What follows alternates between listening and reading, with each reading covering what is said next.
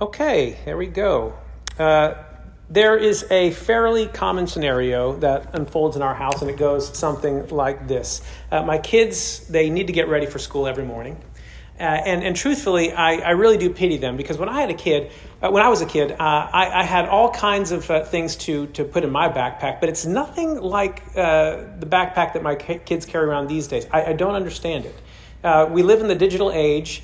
They have things online, right? But yet they're weighted down by these enormous backpacks. I liken it more to an infantry soldier's pack, because there's just so much that's weighted down there. I worry that one day they will tip over because, again, it's just so enormous. Why are they hauling these things around? Now, more and more, it seems like they're required to remember to bring things with them, things that I didn't have to bring when I was a kid. A laptop. It's amazing that they have laptops, and the school provides them these Chromebooks. But not only have to remember it, they have to remember to charge it the night before too. Otherwise, they're carrying around a brick with them all day long, right? Same thing with the water bottles. When I was a kid, I drank from a water fountain. And if you got the flu, that's okay. You know, we all shared in the germs and everything. Well, now, I don't know if this is a post-COVID thing or just in general, you know, we're just becoming smarter people. We're giving them water bottles to take with them and carry around with them all day long at school. And so that, but that's still one more thing that they have to remember. And my wife always tells the boys, remember to fill and chill your water, because, you know, we don't want them to go to school with lukewarm water. We're not monsters, you know. And so they have to do that. And so most of the time, it's not uncommon for, you know, they have to be in the car ready to go by 7:15 a.m. And one of the kids inevitably is running around, Dad, where's my water bottle? I don't use the water bottle. I've never touched the water bottle. You were the last one to use the water bottle, so you must know where the water bottle is. And they even get perturbed at me for not knowing, because generally speaking, I am the one that knows all things. I am the source of all information. Dad, you know, where do babies come from? Yes, I got that one many years ago. But again, they come to me. They come to their mother too, but they expect both dad and mom to know all these things. And I don't know is not an acceptable answer. So even for something as innocuous or mundane as where's my water bottle, they expect us to know, okay? And it bothers them greatly whenever we say we don't know. But again, they're always met with much disappointment, it seems like, whenever we tell our kids, I don't know. Now, let me tell you where I'm going with this. We're in a study right now called The Essential Truths of the Christian Faith. And when I was here last, which seems like more than a month ago, probably because it was more than a month ago, the last thing I went over with you was a lesson I entitled, Who is Jesus? Part 1. And I would have never started that lesson had I known I was going to be gone longer than a month. So here we are in part 2. But this lesson is being recorded, by the way, as is all the other ones. So you can always go back and listen to part 1 if you need to. So what I talked about in part 1 was the fact that not only is Jesus our Savior, the one who saved us from sin and death, but he's also our Lord. And when we say that he is our Lord, we're saying that he is very God of very God, God incarnate. This is the one thing that I do love about Christmas season in the church, is that we get to focus on really reminding ourselves, not about just that it's the birth of Jesus. You know, every religion in the world has a figure that had a birthday. So it's not just that we're celebrating the fact that it's Jesus' birthday, but the fact that he's God incarnate. That and just being able to unpack that during the Christmas season is something I love to do, and I'll get a chance to do that this year on Christmas Day. So, because as I mentioned before, I'm preaching here on Christmas Day. I hope to see every one of you here. I don't care how young your kids are. Anyway, last time we spoke about something of the deity of Christ, and this time we're going to speak a little bit about the humanity of Christ. We believe that we always say that if you stay around these Presbyterian circles too long, and generally Christian circles, everyone who acknowledges or believes in, or proclaims that they're a Christian would acknowledge this, that we say that Jesus is fully God and fully man. So we focused a little bit about the fully God part last time, and this time we're going to talk a little bit more about the fully man. So there's one instance in Scripture where we see the humanity of Christ clearly on display that tends to bother us a bit. And you can find it in Mark 13, verse 32, and it says this, But concerning that day or that hour, no one knows, not even the angels in heaven, nor the Son, but only the Father. In other words, here's an instance where Jesus is saying what? I don't know. And suddenly I feel like I can relate with my kids when Jesus says, I don't know. What? You're Jesus. How can you say, I don't know about anything? Okay? Now, if Jesus is fully God and we've just talked about that, fully God and fully man. If he's fully God and God knows everything, how can Jesus ever say, I don't know? Who would like to try and answer that one for us? I'm going to open up the floor here. How can Jesus say, I don't know? Does that bother anyone a little bit? Yeah. Seems like it should, right? Sometimes as we read through Scripture and read about Jesus, it's easy for us to make distinctions between the humanity of Christ and the divinity of Christ. For example, when we see Jesus perspiring in the Garden of Gethsemane. Is that a manifestation of the humanity of Christ or the divinity of Christ? When we see him sweating, is that humanity or divinity? Not a trick question. Humanity, certainly humanity. And let me tell you, I love talking about this. This is fascinating to me. And if you've ever read a book by R.C. Sproul called The Holiness of God, you'll know where I'm getting most of this today. I recommend that for your reading if you've never read it. But listen, I'm practically going to dictate a good portion of that book to you today. But when Jesus perspires, that's a manifestation of his humanity. Oh, good friends in the back. Good to see you all here. It may shock you to learn this, but God doesn't sweat. God doesn't get hungry. God doesn't cry. God doesn't bleed. God doesn't die. The divine nature didn't die on the cross. If the divine nature died on the cross, what would happen? As R.C. Sproul would say, the universe would cease to exist, he says in his big, loud voice that he had, God rest his soul. So we see so many things in the pages of Scripture that display the humanity or humanness of Jesus. So when he says, this is something I don't know the answer to that, that is a display of the humanity of Christ. Okay, now if that's the case, then we have to ask the question, right? What's the next question? Okay, if that's God incarnate and God knows everything and there's a perfect union between them, how could it be that there's something that Jesus doesn't know? Do you see what that's saying, though? That's like saying, if there's a perfect unity between the divine and the human nature, how could the human nature ever get hungry? God never gets hungry, all right? You see, the point that we have to make here is what Scripture affirms, is that it's absolutely important. It's absolutely important to distinguish between the divine nature and the human nature, but we don't want to confuse them or blend them together in such a way as to obscure the reality of either the divine or the human nature. So when we talk about his divine nature, his human nature, we have to make sure we distinguish them but not separate them.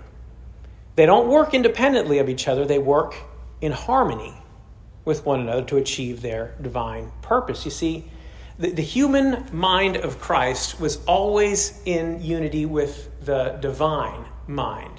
Sometimes we see Jesus displaying supernatural knowledge in Scripture, where he reveals things that any mere mortal wouldn't know. For example, when he identifies Judas as his betrayer. He didn't arrive at that conclusion because he's a good detective. You know, he arrived at that conclusion because he receives that information from the one who is omniscient. But you see, it's one thing for the divine nature to communicate something to the human nature. It would be another thing entirely if the divine nature would swallow up the human nature and deify the mind of Christ. The human mind of Christ, it seems, had access to the divine mind, but they were not the same. Okay? See that they worked in harmony to achieve God's purpose. Does that make sense? I know that's really, in a sense, confusing because we don't have reference for anything like that on earth. We can't say, oh, it's just like that. All right? Make sense so far? So far, so good? Okay, let's keep going. So there are certain things that Jesus did not know by his own testimony. Again, sometimes that's more than we can wrap our minds around. There's still this shroud of that's shrouded in mystery. We don't have any reference for that in all of history. Jesus is in a class by himself. But the most important thing I want you to understand is that when we talk about Christ being fully God and fully man, we can distinguish the divine from the human, but we don't want to divide them. In other words, we might want to avoid saying things like, that's Jesus's human side. If you said that to me, I'd know what you mean. I know what you mean. But that can imply that he has two sides to him, the human and the divine. But no, the reality is that he's fully both. He's fully both. Now, why am I splitting hairs about that? Why is it so important to acknowledge that Jesus is fully man? Why does Jesus have to be fully man? Why does Jesus have to be fully man? Anyone have a guess for that? Why does he have to be fully man? For him to be an example for us. Okay. What it is like to know who we are, to know what we struggle with, and to understand our position. Okay, so to be an example for us, but also sounds like you're describing so that he could represent us. There you go. Okay, that's the one I was going to try and fish for. Represent us. Okay, he has to be fully man to be able to fully represent him. If he's not fully man, then he can't represent you. If he's not fully man, then he can't live with reference to you. This is why the author of Hebrews tells us in Hebrews 4:15, for we do not have a high priest who is unable to sympathize with our weaknesses, but one who in every respect has been tempted as we are, yet without sin. Okay? You see, if you or I have any chance of standing before God in hopes that he accepts us, we really have two options. We could either, as human men and women, live perfect lives without any sin. Good luck on that. Or we could have the sinless and righteousness of a real man who lived on our behalf, have that record applied to us. So really, that's our only hope. That a representative who could live with reference to us would be an acceptable sacrifice on our behalf. That's why Jesus had to be a man. Not like a man. He had to be a real man who lived as a real man would live, yet without sin. Jesus had to be a man so that he could identify with us. That was the other word I was trying to fish for. He could identify with us, suffering in our place, and sympathizing with us in our weaknesses.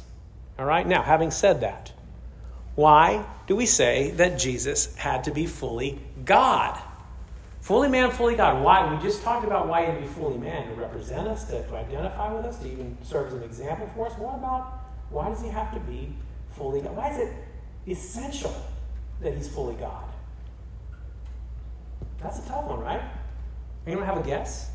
A thought? Why does he have to be fully God?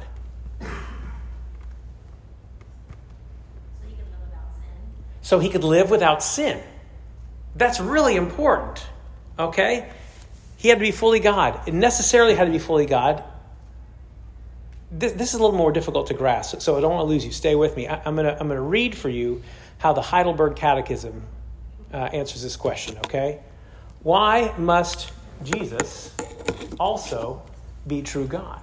So that by the power of his divinity, he might bear the weight of God's anger in his humanity and earn for us and restore to us a righteousness and life. Now, there's a lot to unpack there, okay? What's he saying? Have you ever wondered why the punishment for rejecting Christ is an eternal punishment, okay?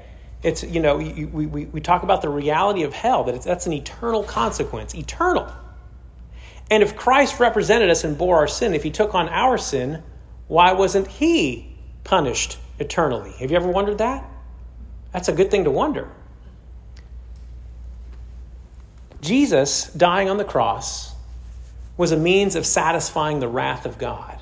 Okay? Sin entered the world, and that sin was an infraction against a God who is infinitely holy. He's not just better than we are. If you say, my dad is a good person. Yes, he might be a good person, but God is not just better. He's infinitely better. So a sin committed against an infinitely righteous God has infinite implications. Okay? You with me so far? A sin against an infinite God has infinite implications. So God's wrath against sin is infinite in quality. And in order to satisfy that infinite wrath, of what value would the sacrifice to atone for that wrath necessarily have to be? One of infinite value. Only Christ, fully God, could bring a sacrifice of infinite and eternal value to satisfy the wrath of God. Only Christ, by the power of his divinity, could bear the weight of God's wrath. Okay, does that make sense? You see what I'm saying there? It had to be perfect. If a sin against a perfect God has an infinite consequence, then you have to yield a sacrifice that is of equal weight and equal value. In Christ, in his perfection, that was the only way that we could satisfy that level of justice, okay? This is why we believe that salvation is God's work. This is why I believe salvation is God's work. You and I, we don't have the means to earn enough favor to satisfy that kind of wrath. Only the God-man could do that. In order for us to be saved, God would have to do that himself, okay? Does that make sense? I know that was a lot. I promise you that's probably about as theologically dense as we're going to get today, but I wanted to leave you with that concept of it had to be Christ. It had to be a perfect sacrifice in order to satisfy that the sin against an infinitely perfect righteous God. Okay, all right. So we've talked a little bit about the humanity of Christ. We've touched on the holiness of Christ, which I want to talk about a little bit more. Jesus Christ is holy. He's holy. If you've known me very long, you would know that my all-time favorite passages and things to talk about is Isaiah chapter 6. I feel like I have Josh and Carolyn back here who literally started this class how many years ago? 99 years ago. It was in about 1999, so more than 20 years ago, 23, 24 years ago. And I've only been teaching this class for maybe, 10, 11 years. But the number of times that I've taught on Isaiah 6, I feel like it's once a year at least.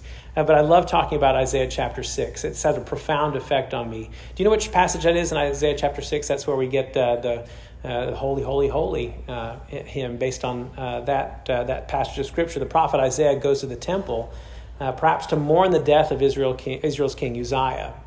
And while he was there, he saw in the midst of his mourning, he sees seated on the throne, not an earthly king, but he sees Adonai, the Lord God Almighty himself. And if you ever want time to look and see exactly who we're talking about there, it's Jesus. He sees Jesus, and John 12:41 gives you reference for that. As the Lord sat there in all of his splendor, the angels in heaven attended to him. In the midst of their ministry, they had to cover their faces because even they, the angels of heaven, couldn't bear to look at the Lord in all of his holiness and glory without shielding themselves. Okay, why did they cover their faces? Because the Lord radiates holiness in such a manner that if you look directly at it, do you remember in Exodus chapter 33? I think it's Exodus 33, where Moses asked, "Can I see your face?" And what does the Lord say? "Oh, no, you can't. You can't see. It'll kill you. It'll literally kill you." Or when Moses was up on the mountain getting the commandments from God, and when he came back down on the mountain, his face literally glowed. It glowed because he'd been in the presence of the Lord. And they said, "Cover your face, Moses. Oh, my goodness, what's wrong with you?" But back to Isaiah, even the angels that minister to the Lord in heaven have the good sense to cover their faces in the presence of the Lord. And do you remember what Isaiah's response was when he saw the Lord? What was his immediate response? What was it? Woe is me. Okay, I wish I could effectively give you a good translation for woe is me. It's not like, oh man, wow. Woe is me is equivalent of calling a curse down upon yourself. Woe is me, I am ruined, is what Isaiah says. Now again, and you've heard Scott talk about this some too, is that Isaiah, he's a prophet of God. He's a literal mouthpiece, serves as a mouthpiece of God. You would think a guy like that has pretty good credentials. Like, he's kind of holy himself. But even when this holy man of God, right, is in the presence of holy, holy, holy Christ, what does he say? Woe is me. I'm ruined. Okay, when people like Isaiah caught a glimpse of the Lord's holiness, their immediate reaction is to do something like call a curse down upon themselves because they're not worthy of being in the presence of such infinite holiness. Now, it begs here's the question. Jesus, fully God, fully man, is Jesus on that level of holy? Is he that holy? Is he that holy? Let me ask it another way. According to the New Testament, specifically in the 12th chapter of John, I already covered this. This was Jesus. Isaiah saw Jesus. He was in the presence of Jesus. So is Jesus holy? Isaiah says, oh, yes, he is. So if that's the case, why didn't people have the same reaction around Jesus when he walked on the earth? When they saw Jesus, why didn't they go, woe is me, whoa, get back? Or the first time Mary and Joseph saw baby Jesus, why didn't they, get away? You think they did that? No, they didn't do that. Why? To answer that question, I want to take you to a specific account in Scripture. I love this so much. So turn your Bibles if you have them, or you can follow along with me up here to Luke chapter 5. Luke chapter 5. In the meantime, I'll give you some background. We read that we just talked about this. We have a Thursday morning men's gathering that is going through the signs of the Savior small group study, which is always open. It's never closed. So if you're a man, it's just a men's Bible study. We have a women's Bible study on Tuesday. We have a Thursday one, 6:30 in the morning. Please join us if you wish. They also have biscuits and Bibles, which is David on Wednesday morning too. So a lot of good men's opportunities here, but... we were just talking about this on Thursday morning, and we read that the disciples had been out all night fishing, and they come back, and their nets are empty, and Jesus approaches them and says to Peter something to the effect of, how did it go out there today? And I haven't seen The Chosen yet, which is, apparently, but I do want to see it. Apparently this is dramatized in a really fantastic way. But Jesus says, how's it go today? And Peter replies, it was lousy, didn't catch a thing. And Jesus tells him, well, Peter... why don't you take your nets and put them on the other side of the boat? And wouldn't you love to see Peter's response at that point? You know, here's a rabbi. Here's Peter, who's been a fisherman his whole life. And here comes a rabbi. I can so identify with this, too, because, again, as a man of the cloth myself, right? You know, whenever I step into any conversation about anything, it'd be like if I went to Danny over here and said, hey, Danny, let me tell you something about guitars. Teach you something here. Danny would say, okay, all right, right? And so we read they've been out all night long, and Peter must be rolling his mind, but sure, let's do what the teacher says. And so they did, and you know what happened? Every fish in the Sea of Galilee jumped into the nets, to the point that they feared that their nets were going to break and their boat would sink. Now, if something like that happened to you, what would your response be? I'd be like, what in the world just happened? Get a load of this. Did you see what just happened? That was amazing. That was the greatest thing I've ever seen. My kids have a video, or a guy they watch on YouTube every once in a while. His name is Mr. Beast. I don't know if you're familiar with him. And they were showing me this video. Apparently this guy literally has more money than he knows what to do with, and he likes giving stuff away. And he signed himself up to be an Uber driver. Okay, and he would get a call to go pick someone up, and they go pick him up. And then at the conclusion of the ride, once the Uber ride was over, he would say, here you go. Here's the keys to the car. It's yours. You know, they called him for a ride, and they were saying, here's your car. You get a free car. And they're dumbfounded. They're dumbfounded at the fact that I called you for a ride, and now you're not only taking me to where I need to go, but you're giving me the car too. Yeah, enjoy. Every single one of them was happy, beyond grateful. Thank you. That's incredible. This is the best day of my life. Well, this is the greatest haul of fish that Peter has ever seen in his entire life. What was his reaction? Seems like he'd react similarly, right? To getting a new car. Peter looked at Jesus and he says this. This is verse 8, chapter 5 of Luke 5:8. But when Simon Peter saw it, he fell down at Jesus' knees saying, woe is me. Depart from me. Get away from me. For I'm a sinful man. What did Isaiah say? Same thing. Woe is me. I'm ruined. I have unclean lips. I live in the midst of a people of unclean lips. Very similar. Why did it take a net full of fish for Peter to see it? It's because Jesus is God incarnate. God in the flesh. It was the flesh that would veil Jesus' holiness. It was always there, always fully God and fully man. And on occasion, Jesus would pull back that veil, and through that crevice, a beam of manifest deity would break through. And the reaction of Peter in this case, not different than Isaiah's. Woe is me. I'm ruined. Depart from me. Go away. I'm not worthy. So was Jesus holy? Absolutely, he was holy. When he took on the flesh, he set aside or veiled his holiness in such a manner that prevented people like you and me from going blind and dying. But every once in a while, as he did with Peter, he would pull it back just a little bit. It's like the Christmas song, Veiled in Flesh, the Godhead See, Hail the Incarnate Deity. He pulls that veil back and manifest deity comes through. It's there, but he's veiled in the flesh. Any questions on that or thoughts on that, responses? That's pretty awesome, isn't it? And there's multiple instances all throughout Scripture. Another one I love is Jesus in the garden when they come to arrest him. And they ask, who are you looking for? And we're looking for Jesus of Nazareth. And he says, it is I. Where he says, I am. He uses the ego eimi, the holy name of God in that. And in that moment, it causes the guards who came to arrest him to literally fall back. He's blown away because, again, he pulls back that veil. It's there. The holiness of God is there. It was always there. But he veiled it in flesh so that he could walk among us and live with reference to us and serve as our representative. So was Jesus holy? Absolutely, he was. Let's talk about one more title with the time that we have left. And that title is Christ. Christ, our substitute. I don't know about you, but when I hear the word substitute, I don't have a very positive feeling. For example, a substitute teacher. I don't know how many of you have to ever serve as substitute teachers, but may God bless you. May God keep you.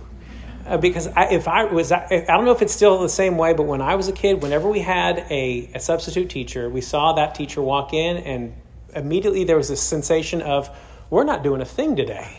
We are not working a bit, okay? You would walk in and your teacher was out, and man, this is the greatest day of school. What else? When I hear the word substitute, I also think about cooking.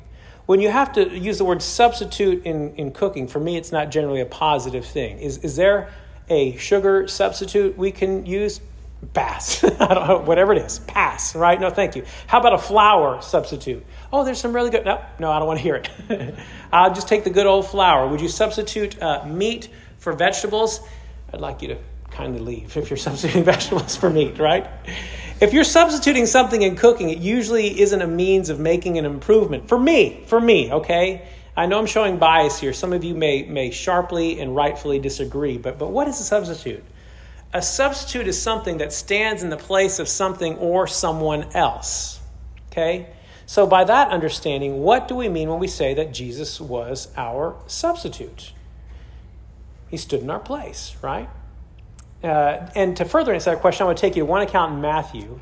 And this is an account of Jesus' baptism. Now, I would presume that many of you who have been baptized have a good idea as to why you were baptized. Here at Christ Pres, we are part of the Christ Presbyterian Church in America. We observe baptism as a sign of the new covenant. It's an extension of the old, where the old sign was circumcision. The new sign is baptism. Is that what Jesus was doing when he was being baptized? He was not. That's not what he was doing, okay? Some of you may have grown up in another denomination where you observed a believer's baptism. It was a means of confessing your need for Christ and his ability to wash away your sins. Is that what Jesus was doing when he was baptized? Not quite, okay? Let's have a look at this account and see if we can figure it out. This is Matthew, and this is another one. I just love this account so much. This is Matthew 3, verses 1-3. Ah, it's just so great. In those days, John the Baptist came preaching in the wilderness of Judea. Repent, for the kingdom of heaven is at hand. So he's telling everyone, repent, you're sinners. Specifically, he's talking to the Jews here, saying, you people of God, you chosen people of God, repent. It's almost as if he's saying, you're not the people of God anymore. You need to take a bath. Repent, for the kingdom of God is at hand. For this is who he was spoken of by the prophet Isaiah when he said, the voice of one crying in the wilderness, prepare the way of the Lord, make his paths straight. Okay, so his message is one of repentance. Repent. You're sinners, okay? Not repent for the kingdom of God is coming soon or for the kingdom of God is eventually going to get here. Like all the other prophets before him were saying, you know, this is not a someday, sometime soon this is going to happen.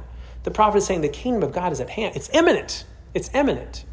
So he was telling these people in the river, telling them to repent. Specifically, he was telling, again, the people of God, Israel, you need to wash yourselves because the Messiah that you've been hearing about for hundreds of years, he's coming and you're not ready.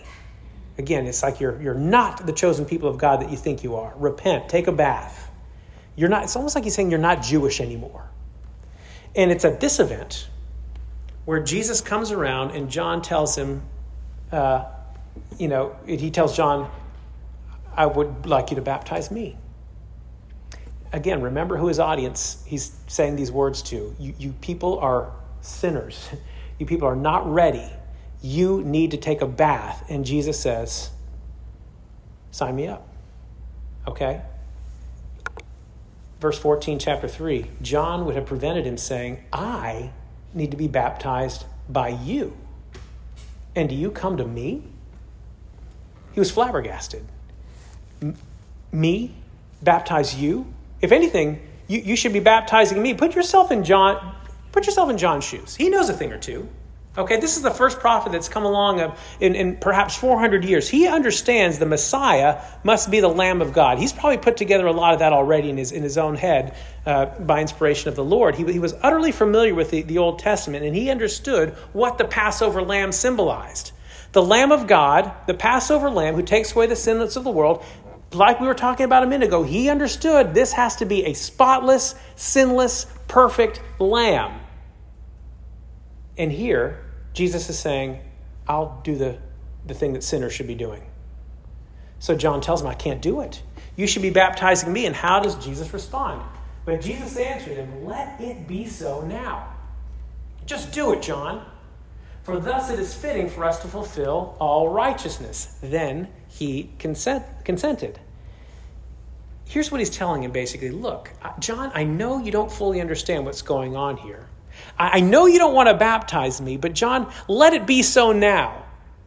He's telling him basically, let it alone, John, just do it. Obey me, do what I tell you to do. And so he does, probably with fear and trembling all the while, but he does it.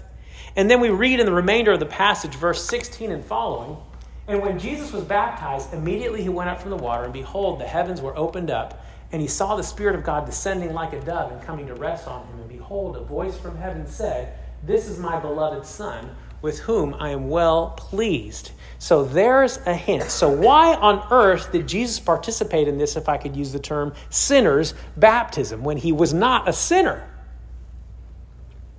Because he said, let it be so now. He said this in verse 15. Did you catch it? It was in the one right before. For thus it is fitting for us to fulfill all righteousness. There's your answer. That's it. But what in the world does that mean? Later on in Matthew, Jesus tells us this, and it gives us a hint as to what he's doing and asking why he's asking John to baptize him. Matthew 5:18, for truly I say to you, this is really key here, until heaven and earth pass away, not an iota, not a dot will pass from the law until all is accomplished. So what does that mean? Here's what Jesus is saying. He's telling us that Jesus, saying, this is what I'm going to do. I'm going to step into the role of the Jewish nation. The nation that has been called God's chosen people now is now embodied in Jesus. And Jesus becomes the sin bearer of the nation. He's identifying with the people of God, with you and me. He's stepping into our shoes. He's stepping into the Jordan River, right? And he's being our substitute. It should be you and me in there saying, I'm not worthy. I don't deserve this. And instead, it's Jesus saying, I'm going to live with reference to you. I'm going to step into your shoes. And everything that's required of you, I'm going to do it. I'm going to do it. He's going to be our substitute. He is our substitute. This is why Jesus has taken it upon himself to fulfill every single requirement of the law. Every iota of the law he was taking on himself. Because you know why? Because you and I couldn't do it. We couldn't do it. The people of God couldn't do it. The Ten Commandments, none of it. And now God is requiring his people, as directed by the first prophet of God in 400 years, requiring them to partake in this baptism. Jesus would say, I'll do it on their behalf. And this is important. The redemption that's brought to us by Christ is not restricted to his death on the cross. You know, it's not that Jesus says, okay, they've accumulated all this sin. I'll now take it on the cross and I'll pay for it there. Okay? And you've heard me say this before, but Jesus had to die for our sins. Not only did he have to die for our sins, who can fill in the rest of this one? I feel like I've said it a few times. He not only had to die for our sins, but he had to live. What? Live for our righteousness. Live for our righteousness. I feel like so often we get this. We get that Jesus died for our sins. But again, if Jesus just died on the cross, that would pay for our sins. But would it make us righteous? Because that's what God requires. Not just sinlessness, but being sinless and righteous. You've heard Micah 6:8. He's shown you, O man, what is good and what does the Lord require of you, but to do justice and to love mercy and to walk humbly with your Lord. If you notice those three directives there, those aren't saying things like, don't commit adultery, don't lie, don't steal. It's saying, this is what's required of you, but to do justice, but to love mercy, and to walk humbly. He's telling you, this is what's required of you, to be righteous. It's not enough to be sinless, but you have to be righteous too. And so this is why I even like to say that Jesus didn't show up on Good Friday and say, okay, I'm the Son of God, let's crucify me and we'll get it over with now. Because he had to live the sum total of his life as a righteous man, as your substitute for righteousness. Does that make sense? You not only have to be sinless, but sinless and righteous, and Jesus did both. Jesus did both, okay? This is the transaction that occurs because of this. This is what substitutionary atonement is all about right here, this transaction. I receive his righteousness, and he receives my sin. That's what he was doing in the Jordan River. He was there signing up to be the one who would bear the load of my sin while he was fulfilling the righteous requirements of the law on my behalf so that his righteousness would be credited to me. So it's not that I'm just sinless, but I'm sinless and righteous, okay? And this is a final thought here to put a period on this that Paul describes really perfectly for our sake. He made him to be sin who knew no sin, so that in him we might become the righteousness of God. And this is why I harp on this, and I would just, if I could just put this in everyone's head that shows up here on Sunday, every Sunday morning, especially when it comes time to the point where we're confessing our sins, okay? The wonderful thing about the fact that when we get up there and confess our sins, it's not like, we've said this before, it's not like we're telling God something he doesn't know, okay? He knows everything. He knows every sin you've ever committed, every single one of them. But the beautiful thing is that we can go into that moment of confession already having received the justification of God. In other words, you're already accepted. You're already justified. You will never be in a better, those of you that believe in the saving work of Jesus, you will never have a better position before God than you have right now. Confession is not a matter of, I got to wash myself up so I can present myself to God. You already have that status. You've got it. So in that moment when we're confessing our sins, what we're doing is saying, thank you for this status that I have. And now, for as long as I live, between now and the time I go to glory, I want to die to sin. Here are the things that I still struggle with day to day. Even though you already have the status, even though you already have that justified status, you're still dying to sin day after day. Dying unto sin, living unto righteousness. And here are all the things that I did this week, Lord, that I'm not dying to yet, but I'm trying, even though I already have the status. Your status is already secure. But I still, every day, want to die unto sin and live unto righteousness in the footsteps of Jesus, our substitute. Okay? That's really, probably I'd stop there, 10:48. Any other thoughts, comments, or questions about any of that at all? Who's got something for us they'd like to share or comment on or ask a question about? Anything? I've been away from you for at least 3 or 4 weeks. You must have some questions stored up based on this lesson or something else, right? Anybody? Oh, maybe I could count on you. I was kind of hoping, too. I'm going to ask you to speak into this. just so that they can hear you as they record. We're recording all of this. Oh. So I guess I was just going to make sure it's clear in my head, and I guess maybe in all of ours, that when we're saying that he embodied Israel, and so he stepped in to represent them, and that's why he did the baptism, sort of symbolize repentance and baptism and all that stuff. We mean that the Old Testament people of Israel who are represented by the church today. Yes. There's some sort of continuity there, which is why it would apply to us. Right. So when we talk about Israel, even in the Old Testament, when we're talking everything that you read about Israel, and we even say, they're the chosen people of God. That is absolutely true. But again, even that, I'm trying to turn that off now. Even that, the people of Israel were analogous, or they were symbolic of. They were a pointer.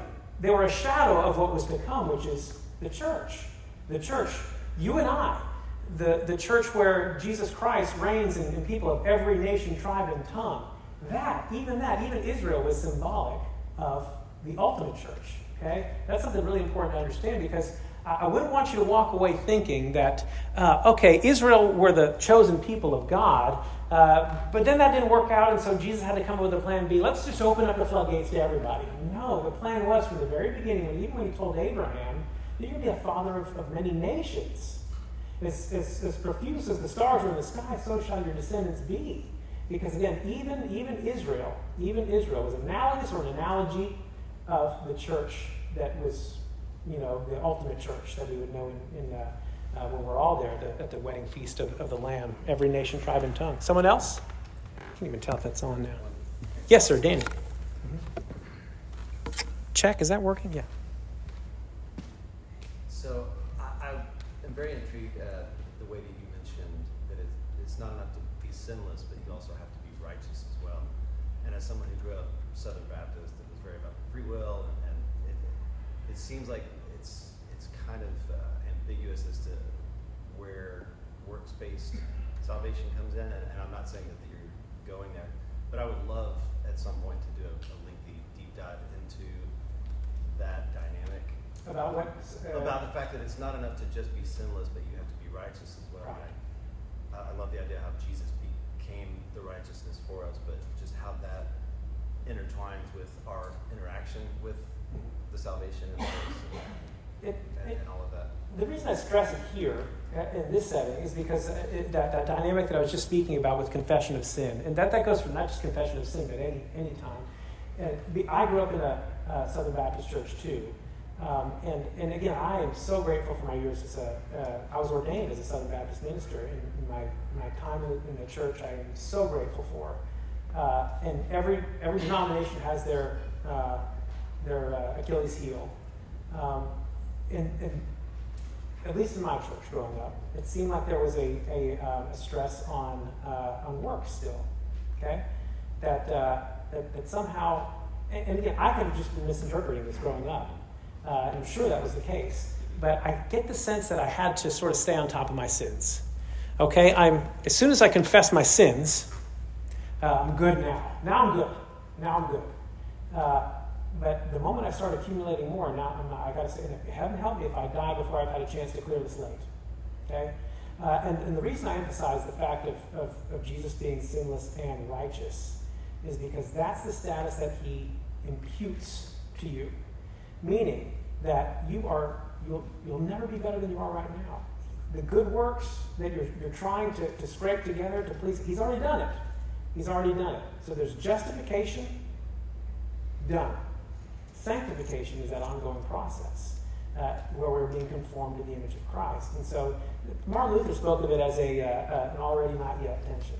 So we already have the full justification of God. We have it. You have the status, but we have this ongoing, and because we have this indwelling and remaining sin that we're trying to push back and clear out, that we're called to do, not to earn favor before God, but because he's brought us into the process to participate in. Work out your salvation with fear and trembling. Not because there's some deficiency on his part, but because, again, we're being conformed to the image of Christ. And I think we can do a deeper dive on that too, and maybe even talk about both of those sides of the justification and sanctification part, and what part good works play in all of that. But great comment and question. Someone else? Good stuff. All right, I'm going to go ahead and dismiss this in prayer, and then for those of you who got to get to the service, you can. Dear Heavenly Father, once again we thank you for your word. Thank you for the fact that there's so much in there. We could spend hours and hours upon mining the depths of it and never reach the bottom. It seems like every time we go in, we discover new things and come out with more questions. So, Father, we just ask for your Holy Spirit to not only be with us during times like this, when we study your word, but when we leave. If we leave with questions, Father, direct us back to your word and direct us to the answers that you have for us there. Father, help us all the while longing for the day when we get to be with you face to face and know what it is to be in the presence of truth, of truth incarnate. And see the face of God in Christ. Pray all these things in your Son's name. Amen. Y'all have a good afternoon.